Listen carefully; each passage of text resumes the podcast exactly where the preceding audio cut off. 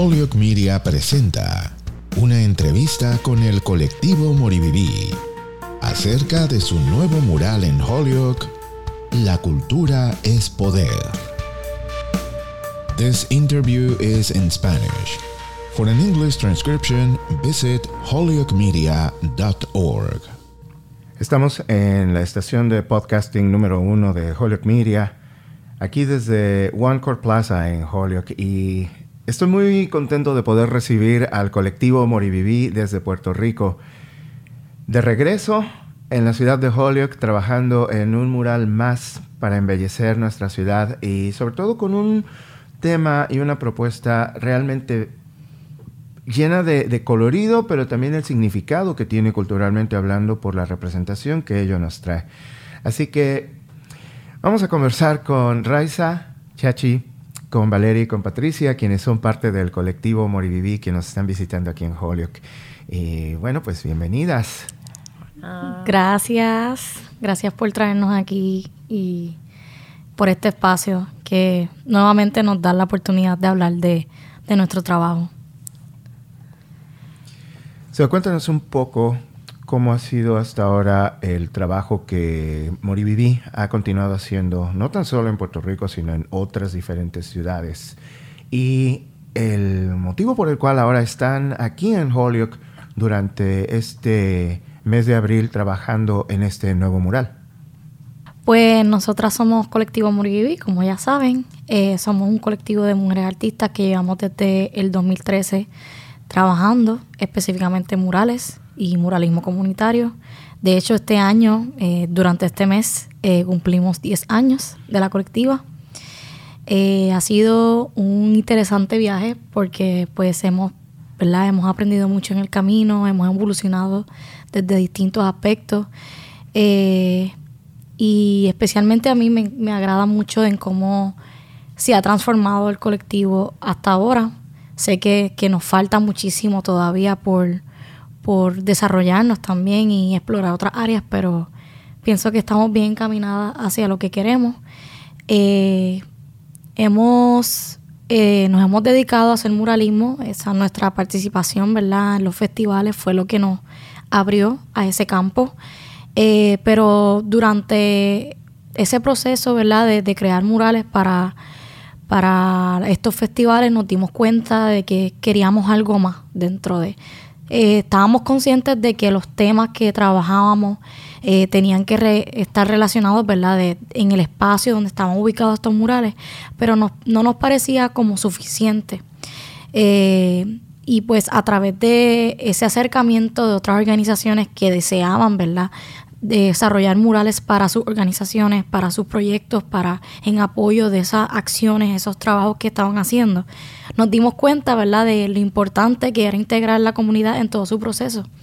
Este, no solamente hablar sobre ella desde una perspectiva ajena, ¿verdad? Porque no, no vivimos en estos lugares, no somos parte de estos espacios, pero ser facilitadoras de eso, de que estas personas sean quienes decidan eh, qué es lo que se va finalmente eh, plasmar ¿verdad? En, ese espacio, dándoles herramientas para que puedan expresarse, eh, puedan explorar su creatividad, puedan también compartirnos sus narrativas, sus saberes, sus historias y qué ¿verdad? les parece relevante tener ahí. En, en, ese mural que a fin de cuentas va a quedarse en su espacio y son quienes, ¿verdad? Van a estar eh, constantemente interactuando con eso. Nosotras terminamos el mural y nos vamos. Eh, pero es como, como ese regalo, ¿verdad? Ese, ese espacio donde no tan solo pintan junto a nosotras, sino también lo que están pintando, ellas lo pensaron, lo manifestaron, lo crearon junto a nosotras y se sienten parte de. Y pueden pintar con nosotras también. Que ese fue uno de los procesos que tuve oportunidad de ver desde su momento temprano eh, durante el mes anterior, cuando tuvieron sesiones en línea con varios jóvenes de la comunidad en Holyoke. Y juntos trabajaron, tanto ustedes desde Puerto Rico como los jóvenes aquí, eh, específicamente en Nueva Esperanza, en conversar, intercambiar perspectivas de cuáles son los diferentes elementos que representan la temática del mural en el cual se está trabajando ahora y encontrar cuáles son esas conexiones, cuál es su significado, su importancia.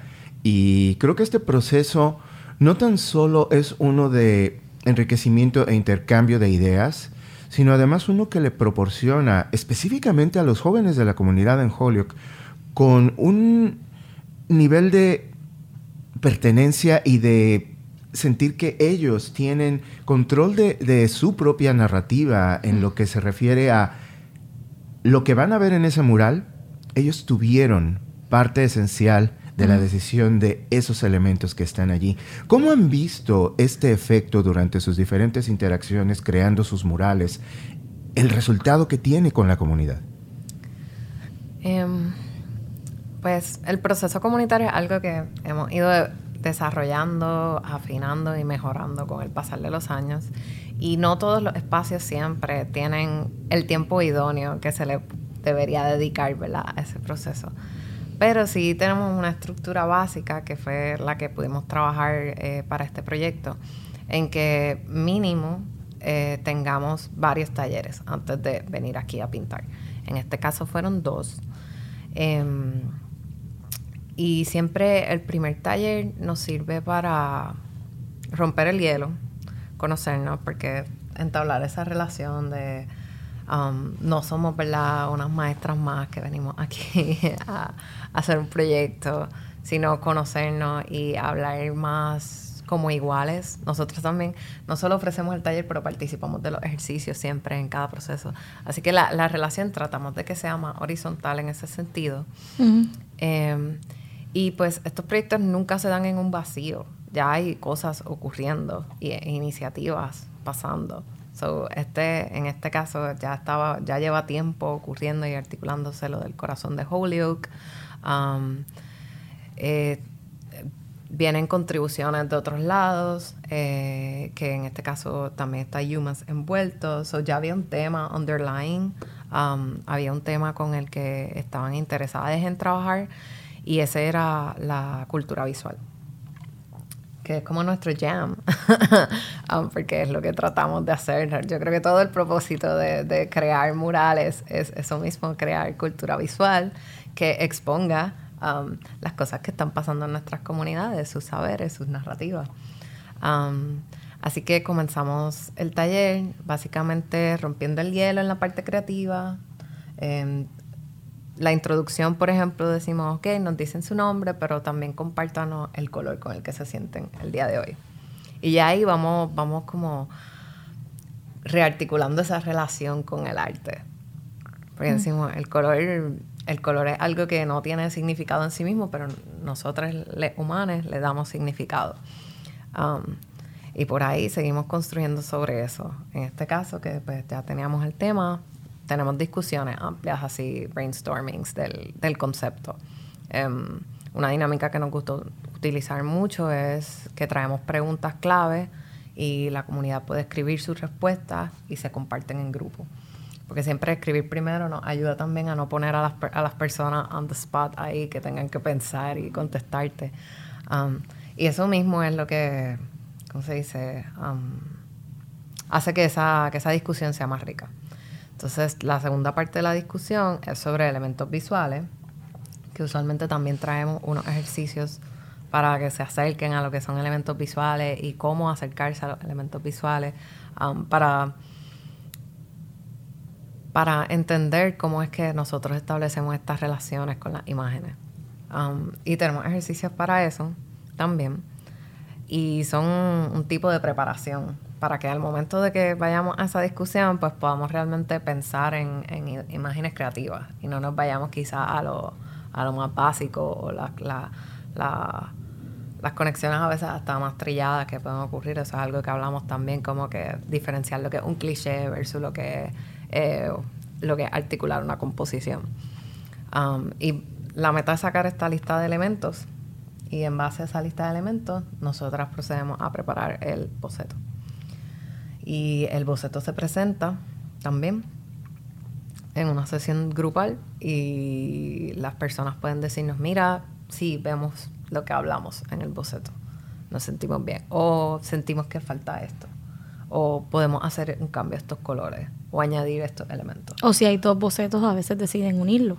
Que eso también puede pasar. Sí, hemos, hemos presentado más de un boceto y quizás uno les llama más la atención por X o Y razón, pero los elementos de esto que, que no están presentes en el otro les gustaría que estuvieran y hacemos esas integraciones y esos cambios. Um, para eso mismo, para que, que haya ese, ese, sentido de que esto fue consultado, de que, de que la comunidad sabe qué es lo que se va a poner en la pared desde antemano. Y ya cuando está aprobado, pues es básicamente producción, preparación para organizar las pintadas comunitarias. Sí, que de hecho antes de venir para acá, este, yo junto a otras asistentes este, desarrollamos, o sea, preparamos las telas, las primeamos y pasamos el, proyectamos el dibujo este, para viajar con las telas acá, ya ready para entonces hacer el color mapping, para poder tenerlo disponible para, para las pintadas comunitarias, que una de ellas se dio el sábado y la otra se va a dar hoy. Un aspecto que me llama mucho la atención en cómo utilizan su técnica utilizando eh, la proyección de mapa en, en, el espacio. Eh, obviamente estamos hablando de un mural de dimensiones mucho mayores a los murales que crearon en 2019 en la Biblioteca Pública de Holyoke, por lo cual requiere de un proceso todavía mucho más complejo.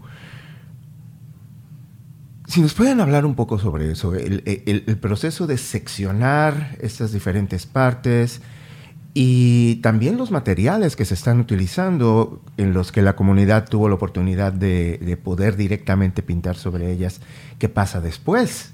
de que estos materiales ya fueron pintados y entonces viene el proceso de la instalación como tal.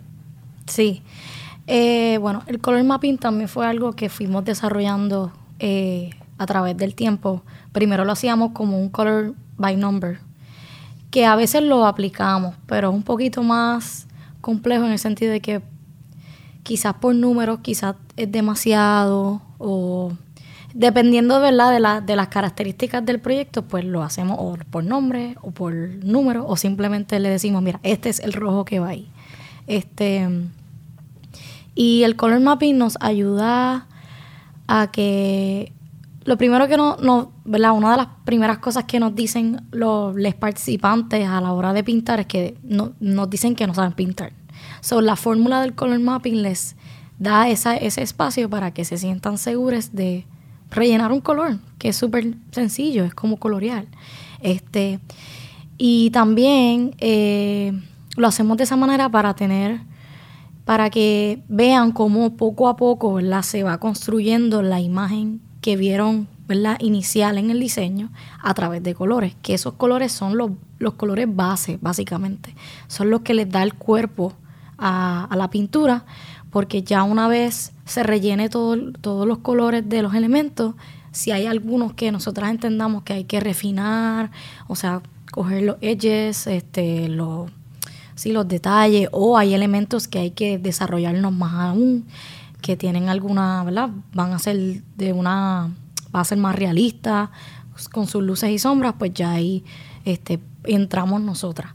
Pero eh, es una forma de, que sea friendly para, para todos, porque pues lamentablemente las artes no son tan accesibles como desearíamos que sean eh, y solamente es algún porcentaje de, ¿verdad? de la humanidad decide seguir en el mundo de las artes, ya sea en la música, en la escritura, eh, y somos esas personas quienes nos especializamos. Pero la realidad es que el arte vive en nosotros. Este, nosotros nacemos y lo primero que hacemos cuando bebé es bailar, cantar, hacer doodles, dibujar. Eh, y eso lo perdemos con el tiempo, pues, pues por el sistema educativo y toda esta concepción de lo que tenemos que ser como seres humanos. Eh, y pues que en la cultura se ve como un hobby o como no, no se le presta importancia en muchos aspectos. Eh, y pues eso lo pierden. O sea, es una práctica realmente. Eh, y sabemos que nosotras reconocemos, ¿verdad? Que, que todos tenemos la capacidad de hacerlo. Simplemente pues que algunos lo perdimos en el proceso o no lo, no lo vemos como algo que podemos hacer o no tenemos quizás el interés que eso también se puede dar. Eh, pero pues este proceso del color mapping nos ayuda a que estas personas se sientan bien eh, y que simplemente en un estado de relajación, ¿verdad? Que como una, una de las niñas que participó en la pintada dijo que era peaceful para ella. es eso, es que también no sientan estrés de lo que están haciendo. Como que es un espacio también de sanación y de, y de y es terapéutico también. Sí, que no, no, eso, no es nada más em, decir, ah, yo pinté ahí, pero también que el espacio, la pintada comunitaria sirva para eh, fines terapéuticos, que es uno de los mayores beneficios del arte y por la razón que creemos que debe estar más accesible a las personas. La temática de este mural y el texto que se puede leer en él dice que la cultura es poder. Mm. Si pueden hablarnos un poco sobre los diferentes elementos que fueron discutidos y decididos en conjunto para crear este mural. Em, sí, pues como, como, comentamos eh, anteriormente, el, el tema base era cultura visual. Eh, por tanto, cuando trajimos las preguntas al grupo, enfocamos, nos enfocamos primero que entendieran todo lo que abarca la cultura visual, porque la cultura visual es bien amplia y no, no solamente se restringe. Las personas muchas, muchas veces piensan que cultura es quizás lo que está en los museos, pero la cultura no se limita a eso, la cultura es literalmente todo lo que producen las personas como grupo social.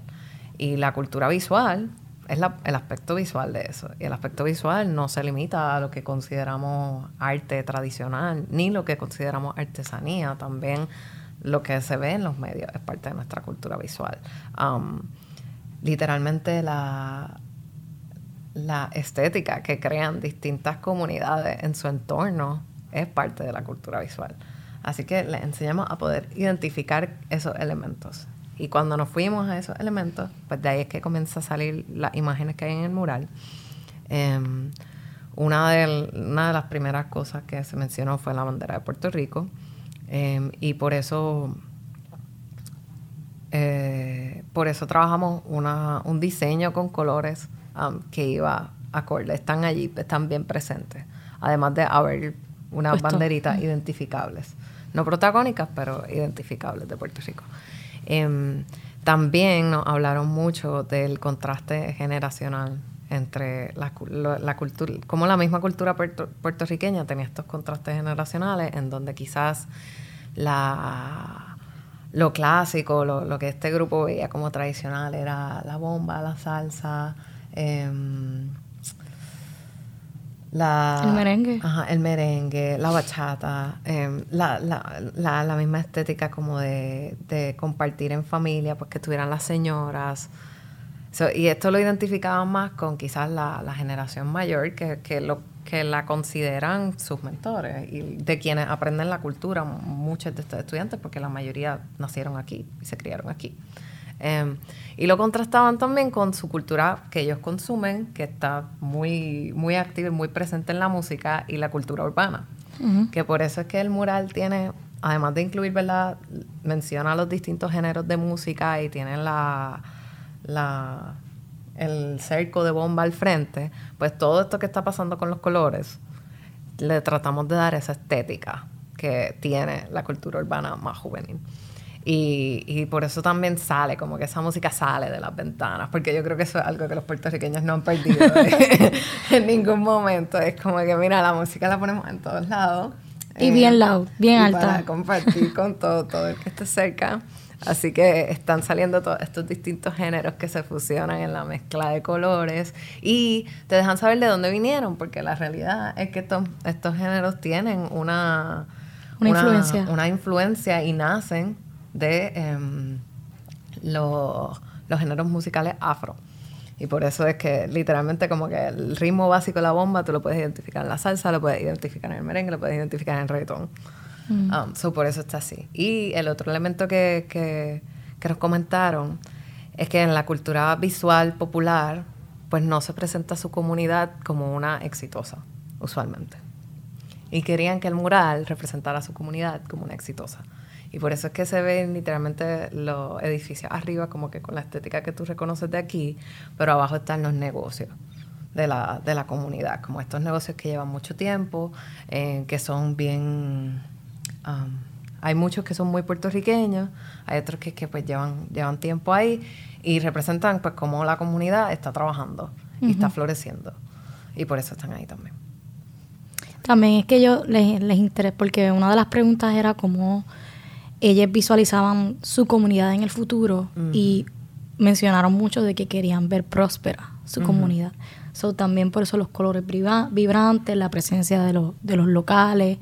Em, y también jugamos un poco con el portal, la idea de, ¿verdad? De, que todo esto también sale de la ventana, este, que es como lo que visualizamos también de, de eso que nos traemos de la diáspora, de Puerto Rico, de donde vivíamos originalmente, o de, o de donde vienen nuestras generaciones, ¿verdad? Nuestros, nuestros ancestros, pues cómo nos traemos eso que es la cultura y la apropiamos, la y la y la adoptan aquí en la diáspora para sobrevivir, ¿verdad? Porque es lo que nos a fin de cuentas es lo que a estas personas les mantiene vivas, les mantiene, ¿verdad? Dentro de todo el ajetreo y, y todo, todo lo que, ¿verdad? Conlleva a trabajar y tratar de vivir en, en este espacio buscando un futuro mejor, pues es es eso que la cultura es lo que emana y lo que, lo que nos, mantiene unidos, ¿verdad? Dentro de, de todas estas circunstancias y de todos los problemas y situaciones que pasan a diario.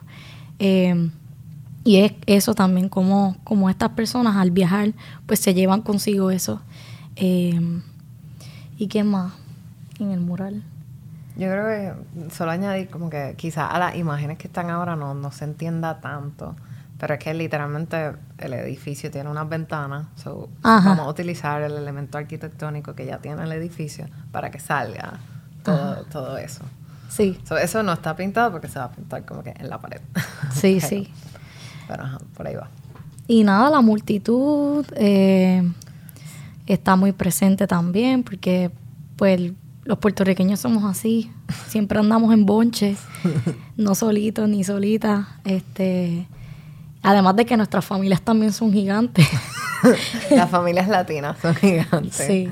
Este, y también queríamos que, el mural también proyectara eso, ese sentido de comunidad y de, mucha gente, pero unida eh, en, estos terceros espacios, porque también es importante tener presente los terceros espacios que, que son esos lugares que mantienen vivas las comunidades. Este, y pues cuando los gobiernos deciden cerrarlos o, eh, ¿verdad? Este, sacarnos de ahí, pues nos están afectando eso que pues nosotros necesitamos socializar, nosotros necesitamos este, compartir con otras personas más allá del trabajo, más allá de, nuestras, de nuestros hogares y nuestros familiares. Em, y yo pienso que también más allá de la presencia de negocios, que quizás se pueda ver como, como una promoción a estos lugares, es mucho más allá de eso, como, como estas los participantes identificaron estos lugares como importantes porque son sus terceros espacios donde diariamente consumen, eh, comparten y, y, ¿verdad? Este, sí, comparten con, con otra gente. Como colectivo Moriviví y ahora sabiendo que están celebrando en 2023 su décimo aniversario, ha sido un proceso de aprender, pero también de enseñar. Y no nada más a través de los diferentes talleres y oportunidades de conectar con, las comunidades que han participado en la creación de sus murales, sino también como el colectivo en sí mismo. Han tenido la oportunidad de integrar, incluir e involucrar a diferentes artistas y personas interesadas en formar parte del trabajo como es el caso ahora también eh, de Valeria y Patricia, quienes se encuentran con nosotros. ¿Cómo ha sido hasta ahora su experiencia como parte de Moriviví y también eh, como mentoras de poder ofrecer estas oportunidades de crecimiento y desarrollo artístico y profesional a artistas emergentes? Este, hola, mi nombre es Patricia. Este, este sería ya mi, segundo trabajo con el colectivo. y los dos han sido fuera de la isla, así que eh, mi experiencia ha sido una pues que es the opposite a lo que yo vivo en la isla, así que yo soy una esponja y estoy aquí para aprender todo y también para este, empatizarme con la comunidad y lo que se vive aquí, tratar de, este, em, ¿cómo se dice? Como procesarlo, eh, asimilarlo este, el tiempo que esté aquí. Hola, mi nombre es Valeria. Este. Ajá, pues Mi nombre es Valeria. Este, este también sería mi segunda experiencia eh, trabajando con el colectivo y yo diría que ha sido una experiencia bien eye-opening. Este, he podido ver el moralismo de otra perspectiva porque yo siento que ellas lo trabajan de una manera bien, bien empatizan con la comunidad, se involucran con la comunidad y eso es bien de admirar. Eh, y nada, también ha sido una experiencia bien... He podido aprender mucho, he podido ofrecer lo que yo conozco hacia la comunidad, eh, hacia ella y involucrarme un poco más así con la diáspora que, siento que es súper importante. ¿Cuál ha sido para ustedes la experiencia de ver, por ejemplo, en la pintada comunitaria del sábado, ver a diferentes miembros de la comunidad y particularmente ver niños jóvenes llegando y realmente entregándose a, pintar y sentirse tan envueltos en, este proceso. ¿Qué les representa a ustedes, sobre todo por haber estado en la preparación, eh, generar las ideas, pero entonces también preparar los materiales, porque ese también es un trabajo intensivo que uno da por hecho que ya están allí las pinturas, pero es un trabajo de buscar las pinturas, escoger los colores correctos, hacer la mezcla específica para que adquiera el tono y específicamente necesario para ello. ¿Cómo ha sido para ustedes esta, esta experiencia? este, em, pues para mí ha sido bien enriquecedor, este, no solo ver niñas, este, que ya rápido están ready para pintar, eso es muy, eso motiva un montón, pero también ver personas que eh, son eh, masculinas, como que no muchas veces vemos eh, hombres en ese espacio de vulnerabilidad en donde se permiten pintar colores y qué colores pintan, especialmente, especialmente como el rosado y tonos así este, que son considerados eh, y como este les gusta y no quieren parar después de un momento de que se les cuestiona como que quieres hacerlo no quieres hacerlo y déjame tratar y después los ves y están completamente envueltos. Es muy lindo. Sí, para mí también ha sido bien bonita la experiencia este, de compartir con otras personas, conocerles también. Este, llegan personas de diferentes edades, igual ves los niños como las personas mayores súper motivadas, como que de, involucrarse con, la pieza y decir, mira, yo escuché esto en las noticias y quería venir para acá y quería ser parte de ello. Eso es tan bonito. Eh, conocerlos un poquito, eh, ver cómo se emocionan eh, viendo el diseño y vale la pena todo el esfuerzo de estar mezclando, mezclar mal, tener que volver a hacer otros colores, este, rellenar porque se acabó ese color, so hay que volver a hacerlo, este, todo ese caos, ¿verdad? Que puede ser una preparación de materiales, definitivamente eh, pays off cuando hay una pintada comunitaria y ves cómo se involucran las personas.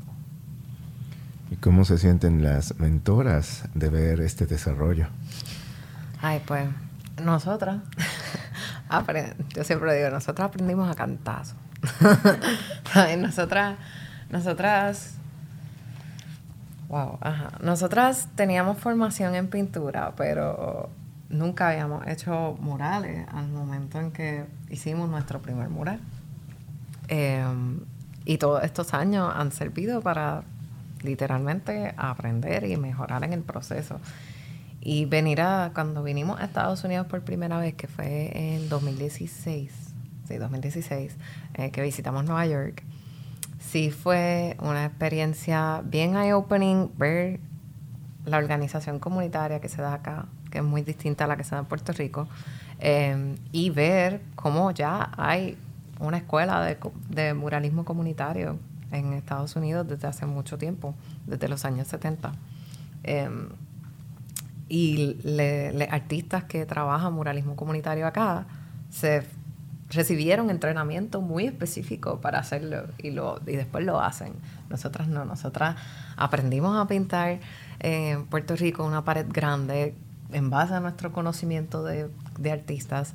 Eh, aprendimos cosas que suenan bien obvias, pero realmente como que hasta que no las haces no te das cuenta, es como que necesitas cantidades bien grandes de color, por un montón de razones, porque no solo que te dé para pintar, es que se seca muy rápido, necesitas más porque vas a perder capas constantemente arriba, se pueden virar porque estamos en escaleras, andamios, grúas. Eh, y, tienes que, tienes que Simplemente te tropiezas y la tumba. Porque estás echándote para atrás para ver lo que estás haciendo. Son cosas que suenan bastante obvias. Realmente no son tan obvias al principio. Em, y, y nosotros aprendimos todo esto haciéndolo. Eh, y no fue fácil, fue, fue complicado, fue difícil.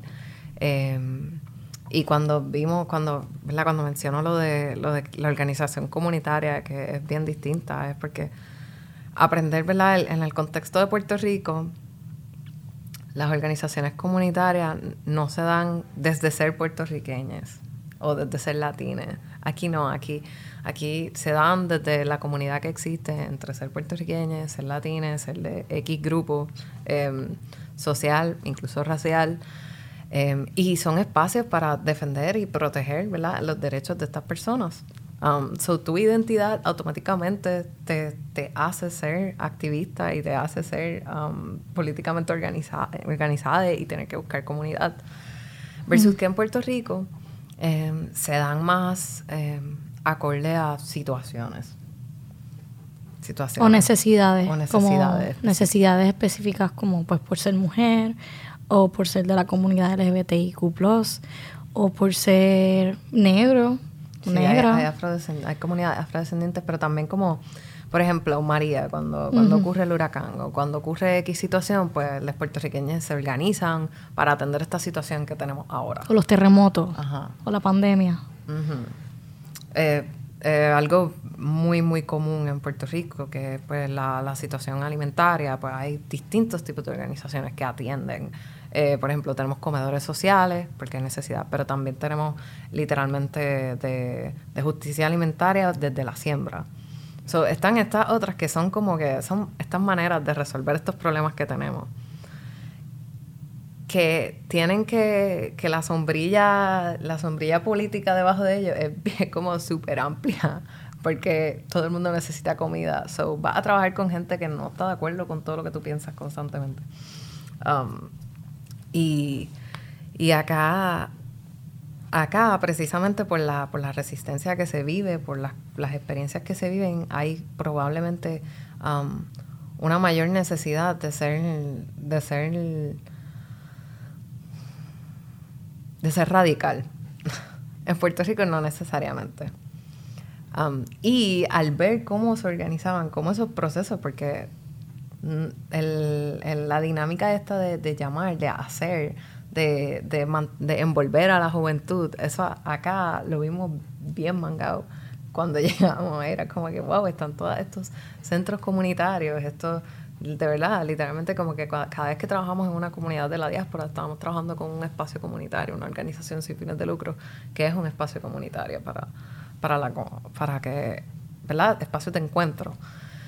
Em, y, enriquecernos de ambos lados para entonces poder crear nuestras técnicas que las hemos ido perfeccionando alrededor de los años y nos han costado mucho. Um, nos han costado viajar, nos han costado exponernos y tirarnos a hacer cosas nuevas. Pues apreciamos muchísimo, ¿verdad?, haber aprendido eso, pero creemos que otras personas lo pueden pasar más fácil que nosotras.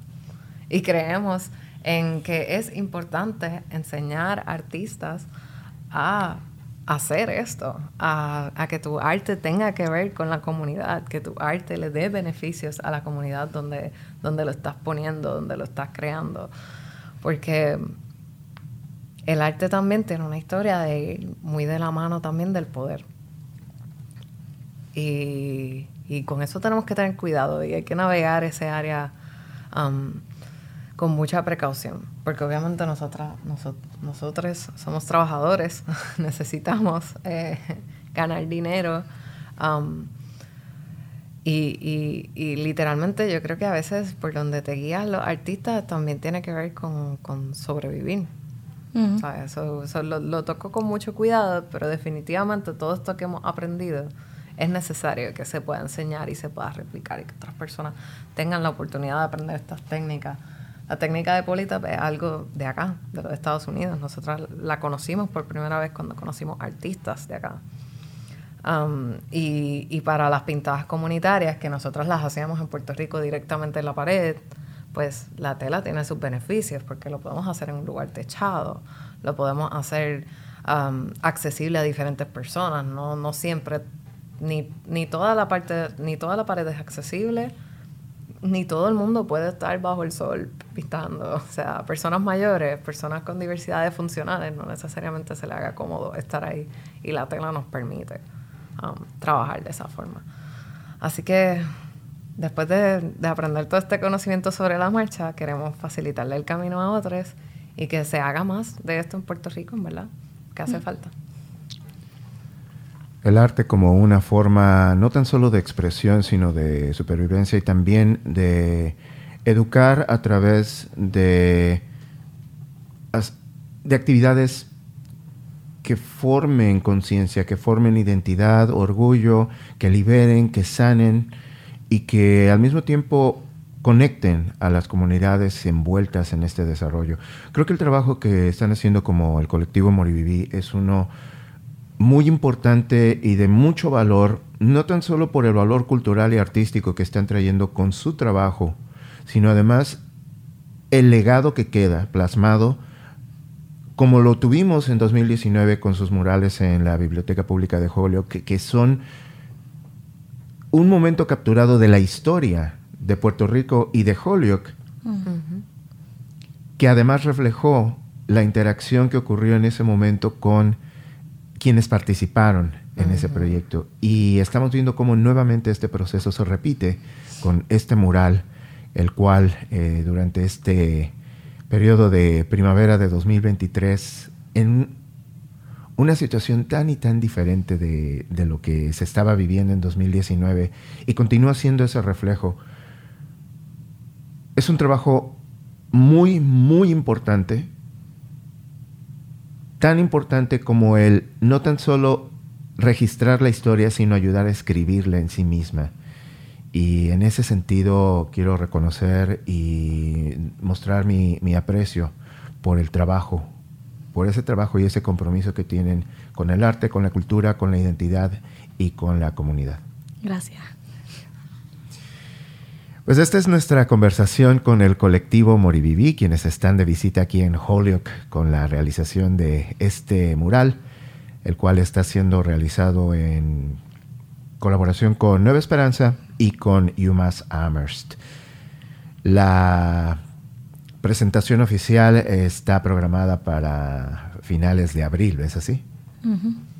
Entiendo que el 21, en la inauguración.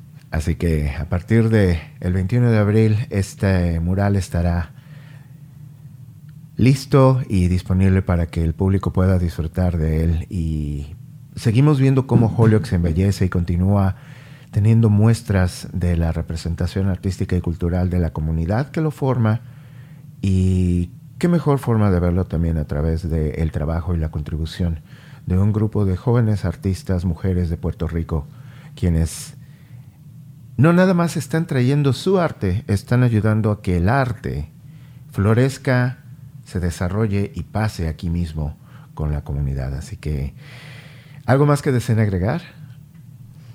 Um, que, bueno, que estamos muy emocionadas por Lo, el resultado de este proyecto. Este siempre es, nuevo para nosotras, como que cada vez que terminamos un mural, eh, aunque tenemos una idea en nuestra cabeza cómo, cómo va a surgir todo, pues siempre cuando terminamos es como que, wow, este, nos llevamos mucho, nos llevamos mucho con nosotras. Creo que eso es lo más importante, más allá. Quizás estamos dando a la comunidad, pero la comunidad nos da mucho más. Em, y conectar con la diáspora es bien importante. este, lo hemos aprendido y vemos esto como, como un puente, como un puente que estamos construyendo poco a poco, no solamente para nosotras, sino para la gente que está en la isla, que ve lo que nosotras estamos haciendo en Estados Unidos. Eh, y les hacemos conscientes de que vive gente fuera de, de, Puerto Rico y que es importante estar relacionados, estar conectados unas a otras porque si no nos tenemos, si no nos tenemos con ellos, como que con quién nos vamos a tener. Han sido los que han estado ahí cuando eh, los huracanes Irma y María pasaron y otras situaciones. Eh, y es la fuerza, es esa unión que debemos tener para, para que ¿verdad? nuestro archipiélago pueda sostenerse y pueda resistir y pueda eventualmente crecer y salir de donde está. Iba a decir que ha sido bien bonito regresar activamente a Western Mass otra vez, um, porque pues tuvimos la pandemia y básicamente estuvimos dos años sin viajar. Um, y pues ahí hubo, ah, pasó el tiempo, Hollywood cambió, uh, Western Mass ha cambiado. Eh, y ahora estamos volviendo y realmente las invitaciones siguen ocurriendo. So, vemos que vamos a estar regresando varias veces en el futuro uh, y, se está um, reanudando ese lazo muy rápido y muy bonito otra vez. Sí. Bueno, eh, yo pues súper agradecida y también me siento súper orgullosa de ser parte de este grupo este, y que considero también un súper privilegio este, poder ser parte de esta experiencia. Igualmente súper agradecida con todo lo que nos ofrecen, todo el, ¿verdad? Este, el conocimiento que, que me llevo de toda esta experiencia y que espero seguir compartiendo con ellas. Este, nada. Este es el colectivo Moriviví de visita en la ciudad de Holyoke y esperamos que este trabajo continúe por muchos años más y que continúen regresando, continúen embelleciendo la ciudad de Holyoke y el valle en general. Diferentes espacios en, Springfield también han tenido la dicha de contar con, su, con su participación y el arte que han dejado allí. Y estamos, es como, es, esto es, espero que se sientan así, que esto es como estar en casa, que esto es como estar en Puerto Rico, porque al fin de cuentas estamos en la ciudad con mayor concentración de puertorriqueños fuera de la isla. Así que espero que eso les haga sentir que realmente no están muy lejos de, de la isla. Definitivamente. Nos sentimos en casa. este es el colectivo Moridí de visita aquí en Holyoke y esperamos poder contar con más de este arte y recuerden que todo esto es también parte del proyecto artístico de El Corazón de Holyoke y varias de estas piezas están disponibles para el disfrute del público a lo largo de todo lo que es eh, Main Street, pero también hay algunas otras piezas por ahí escondidas. En algún momento yo creo que será interesante que hagamos un, tour para revisitar y discutir eh, juntos cada una de estas piezas, su significado y su impacto el día de hoy. Mientras tanto, bueno, sigamos disfrutando de arte, del arte de estar juntos y de estar como comunidad. Yo soy Johan Rashi Vega. Están viendo Holyoke Media.